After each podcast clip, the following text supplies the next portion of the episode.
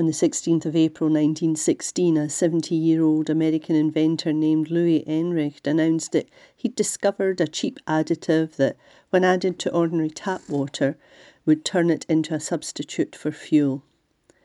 At the time, World War I was raging in Europe and petrol was expensive, and Enricht claimed that his new additive would bring the price per gallon down to one penny.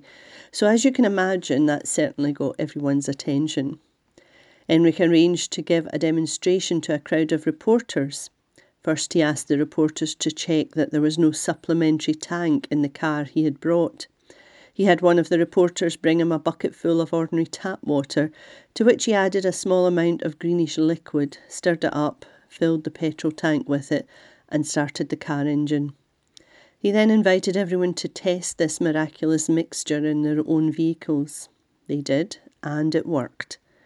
Enricht's demonstrations were so convincing that even the world famous car maker Henry Ford offered him millions to buy the rights for his additive. But actually, Enricht had merely discovered something others were working on that if you add some chemicals called acetone or acetylene to water, it will indeed run an engine, but only for a while before it destroys it. Of course, before anyone found out that's what he was peddling, Enricht had managed to convince several famous American businessmen of the time to give him substantial amounts of money for his worthless invention. Put simply, Enricht was a scam artist. In fact, it was a scam he found so profitable that he went on to do it again. The next time, saying he had invented a device for extracting gasoline from peat. When he was eventually charged with fraud, the case reached the courts, and one inventor who had investigated it testified We traced the line from which the gasoline issued, only to find that it led not to the machine which held the peat, but to a gasoline filled tank hidden behind the wall. One invention that was all smoke and mirrors, the other, while it looked convincing, ultimately destroyed that which it was supposed to power. In our reading from the Gospel of John, we hear the story of Jesus attending a wedding feast where something extraordinary took place. No smoke and mirrors, only power displayed, attested to by the master of the banquet. In Jesus' day, wedding celebrations could last for over a week, and all the food, the drink, and the entertainment for all the guests was provided by the bridegroom.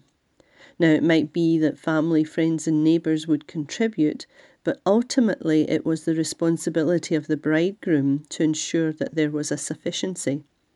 And it would be of great public embarrassment to the family if there was not enough to last throughout the time of the celebration. And that was exactly what happened at the wedding feast that Jesus was attending with his disciples as invited guests. There was not enough. The wine was gone.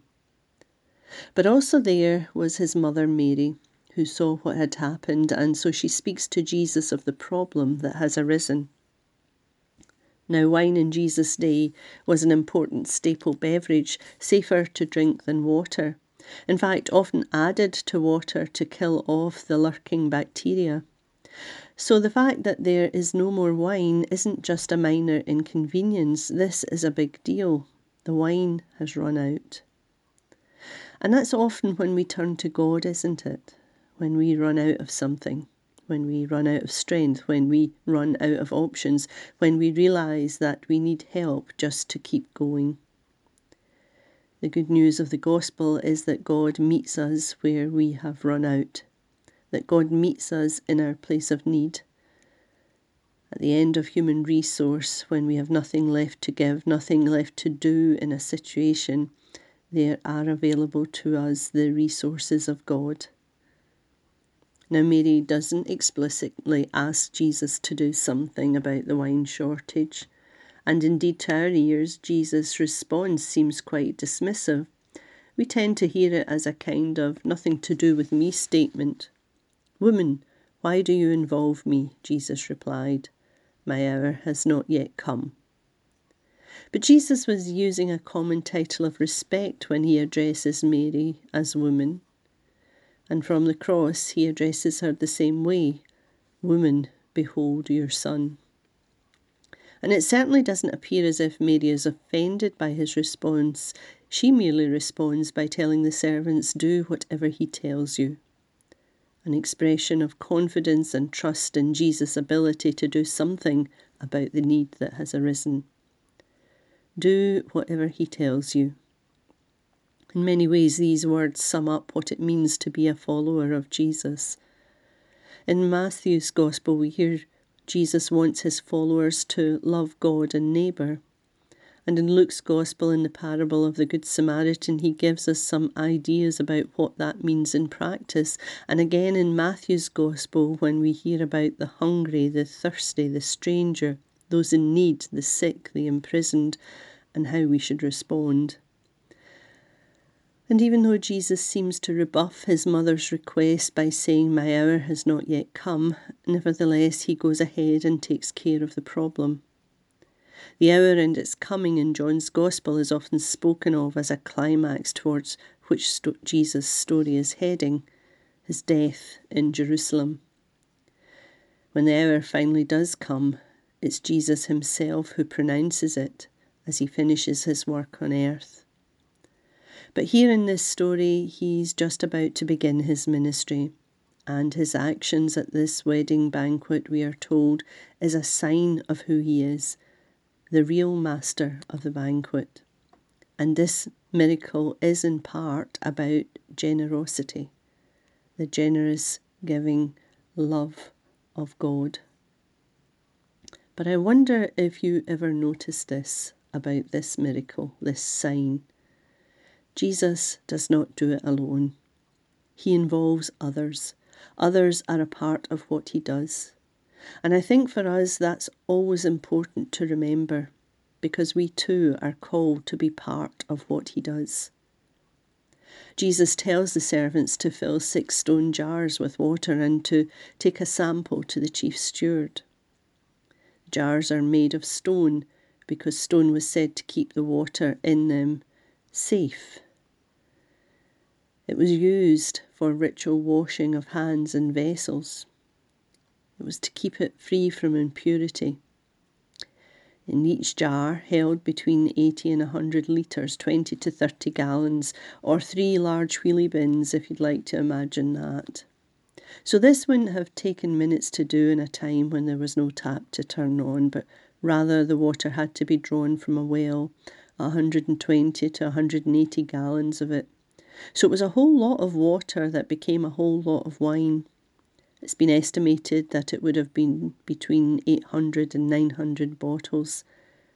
But it's not just about quantity, it's about quality. Serving the best of everything at the beginning of a celebration was a normal thing to do. But when the wine Jesus provided was served, everyone was amazed, for it was far better than what was served at the beginning. And so the comment, You have saved the best till now, was heard. The overabundance of what Jesus provides set the scene for further examples of generosity that reveal the kingdom of God as his ministry gathers pace. It tells us too that with the kingdom of God, the best is still to come. And John in his gospel is telling us that the whole point of the miracle is not so much about what was done, but who did it.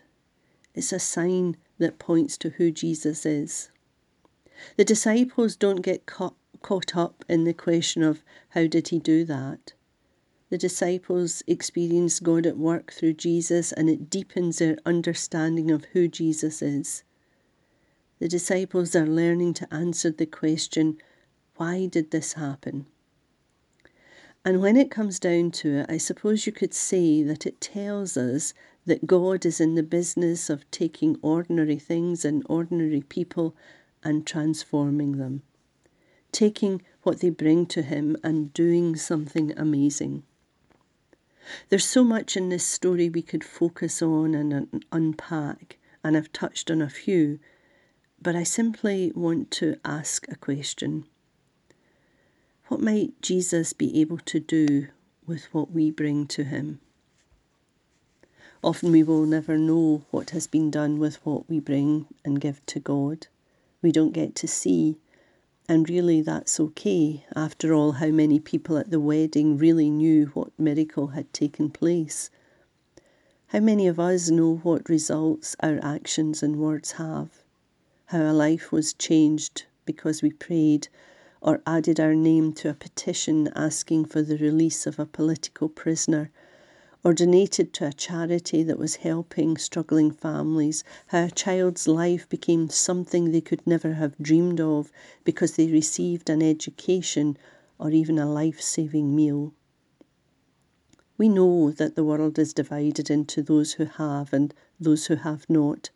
The division is striking, yet if we are not careful, we can become numbed to it. Paul, in his first letter to the Corinthians, offers a simple truth. We may have different gifts, but they're all of equal worth. And we are asked to use these gifts not only for ourselves or for those we love, but for the good of all humanity. What we bring to God, what we do in His name, can change the course of events for others without us knowing, and for them it's a miracle. Every action, every offering counts, however ordinary it seems in our lives, and it will bear fruit of some sort somewhere. And maybe, just maybe, after a week as intense and highly politicised as the last, that is the tonic we really need to inspire us to keep bringing what we have to God, to see and be part of the transformation that God can bring about. I want to close with these words of reflection called water into wine. Jesus brought the wine of God's love into the world. Everywhere he went, the old was made new. For the couple at Cana, he changed water into wine. For the widow at Nain, he changed tears into joy. For Zacchaeus, he changed selfishness into love.